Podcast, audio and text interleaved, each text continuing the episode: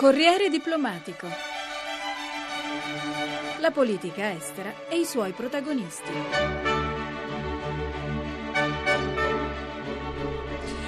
In questa puntata di Corriere Diplomatico vi proponiamo un'intervista al ministro degli esteri Emma Bonino. Tanti temi trattati, anche perché l'agenda internazionale è in queste settimane particolarmente ricca. Ma la chiacchierata con il ministro parte dai Balcani, in particolare dalla Serbia e dal Kosovo, perché la Bonino ha scelto proprio questi due paesi per la sua prima visita di Stato. Il prossimo Consiglio europeo del 27 e 28 giugno dovrà decidere se fissare una data per l'avvio dei negoziati di adesione della Serbia all'Unione Europea e per quanto riguarda il Kosovo Kosovo la data della firma dell'accordo di associazione. Lo sforzo che va premiato, secondo la Bonino, è quello fatto dai due paesi con la firma dell'accordo bilaterale dello scorso 19 aprile. Durante il viaggio di rientro da Pristina abbiamo chiesto al ministro Bonino un bilancio del suo viaggio e se si riuscirà a definire delle date. Il bilancio è un bilancio di constatazione di quello che pensavo venendo. Sono convinta che a livello di leadership l'impegno del 19 aprile è determinato determinato, credo che non ci saranno passi indietro, è irreversibile diciamo, sono tutti consapevoli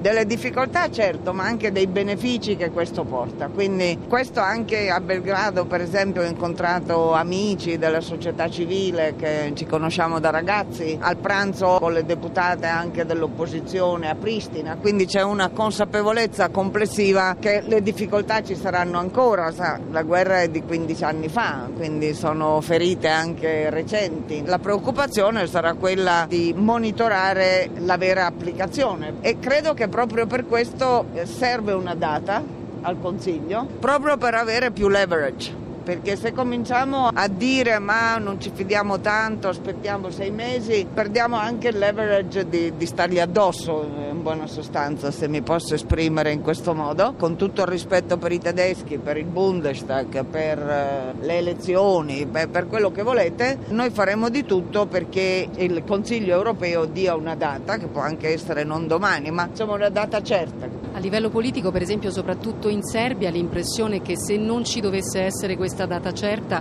ci saranno delle forti ripercussioni dal punto di vista politico interno? Bah, io me ne parto con uh, la sensazione che ci saranno elezioni comunque, data o non data, per uh, rapporti di forza esistenti. Poi possono anche utilizzare la non data per un sovrappiù diciamo, di motivazione. Eh, la mia impressione è che questa coalizione, una volta finito il compito diciamo, dell'accordo del 19 aprile, i rapporti di forza diciamo, sul terreno possono dare adito comunque ad elezioni ad ottobre. Venendo alle conclusioni invece del G8, tante parole soprattutto sulla vicenda Siria. Fondamentalmente non si è andati molto avanti. C'è ancora una possibilità di arrivare in tempi rapidi a una conferenza di Ginevra 2? Non lo so, però è arrivata questa convocazione a Doha e immagino che voglia dire qualcosa, o nel bene o nel male, o comunque qualcosa. Devo dire che voi conoscete la mia posizione, che sulla Siria non ci si debba troppo precipitare, diciamo, non lo ritengo così sbagliato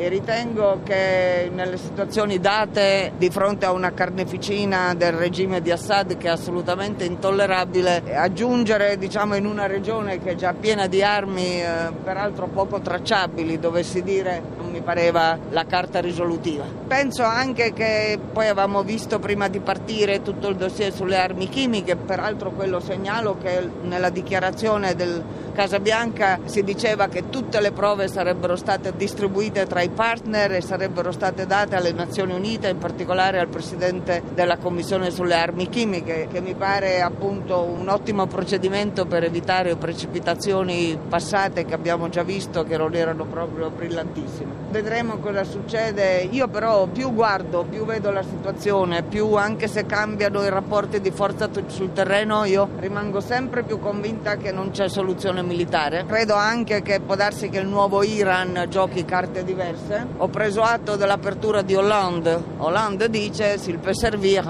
s'il peut être utile, bienvenue. Ho sostenuto da sempre che uno può avere simpatie o non simpatie, ma il problema è che non è che se tu semplicemente li chiudi fuori dalla porta sparisce il problema Iran. Voi in Italia avete visionato le prove sulle armi chimiche di cui parlano gli americani? No, ho visto anche l'inchiesta dei vostri colleghi sul Mondo, che è quello che poi ha spinto anche delle prese di posizioni francesi, ma anche quelle mi ha detto Elisabeth Guigou che le prove che loro avevano le trasferivano alle Nazioni Unite per una valutazione più neutra, diciamo, della consistenza delle prove certe che poi necessitano dei double check. Notate bene che io le prendo molto seriamente, eh? l'intelligence americana è l'intelligence americana. Dico solo che per qualunque tipo di conseguenza è utile che i partner insomma, siano completamente informati e che ci sia anche una valutazione delle Nazioni Unite. C'è stato questo caso del giovane combattente proveniente da Genova, è verosimile quello che ha detto un rappresentante della comunità islamica che forse ci sono 40-50 anche italiani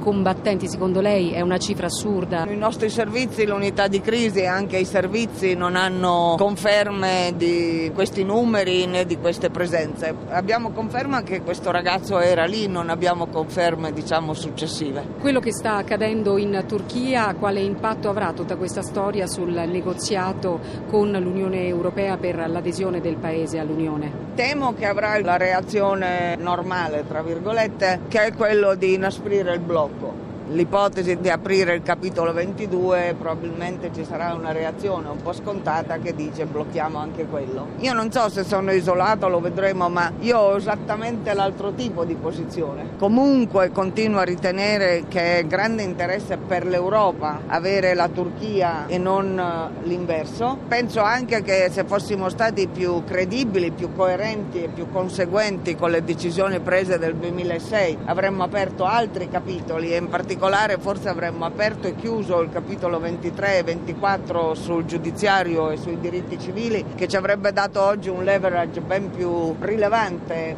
nel nostro dialogo critico con la Turchia. Io invece sono dell'opinione che proprio alla luce di quello che è successo bisognerebbe avere in Europa il coraggio di, nonostante le dichiarazioni di Erdogan, una visione lunga ti dovrebbe portare a dire che oggi è nell'interesse di tutti quanti, europei e turchi, invece dare prova di, di leadership di coraggio e di aprirli eh, questi altri capitoli. Scontatezza vorrà che invece ci sarà il riflesso opposto, vedremo insomma come riusciremo ad uscirne, io per ora vi posso solo dire la mia opinione. Che effetto le ha fatto tornare nei Balcani dopo tanti anni, considerando che lei era venuta qui come commissario europeo con un ruolo anche molto particolare, visto che si occupava degli aiuti di emergenza, degli aiuti umanitari? Ma sai, le, tutta la storia Balcani per me da radicali comincia nel 91-92. Nel 92 appunto un po' presagendo quello che stava succedendo facemmo una riunione del Consiglio federale del Partito Radicale a Zagabria. A un certo punto bombardavano, quindi eravamo nelle cantine con i sacchi di sabbia.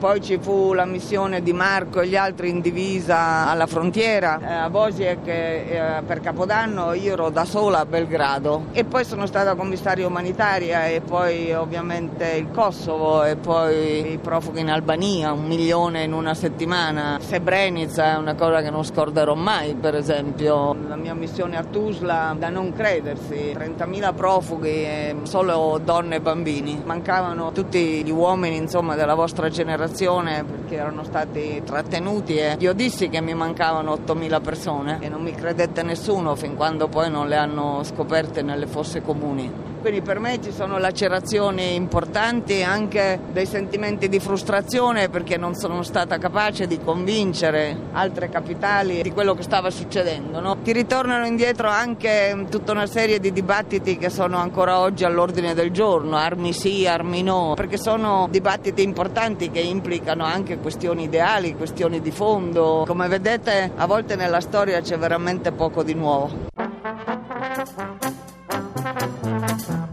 Brevi dal mondo. Curiosità da tutto il pianeta.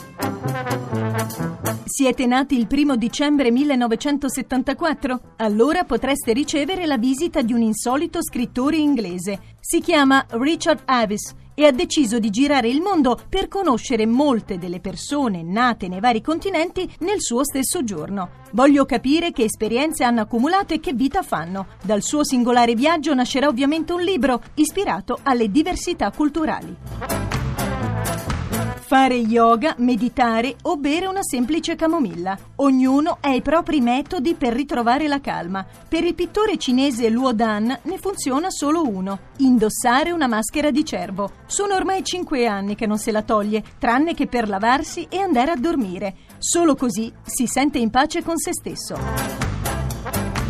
Corruzione e politica, un binomio che non risparmia nessun paese al mondo, ma la singolare protesta di due coniugi di Jalapa, Messico, non ha uguali. Candidare un gatto alle amministrative. In Messico, infatti, i politici disonesti sono chiamati rata, che significa anche topo. Chi, meglio allora di un felino dalla comprovata esperienza, può liberare la città da una simile piaga?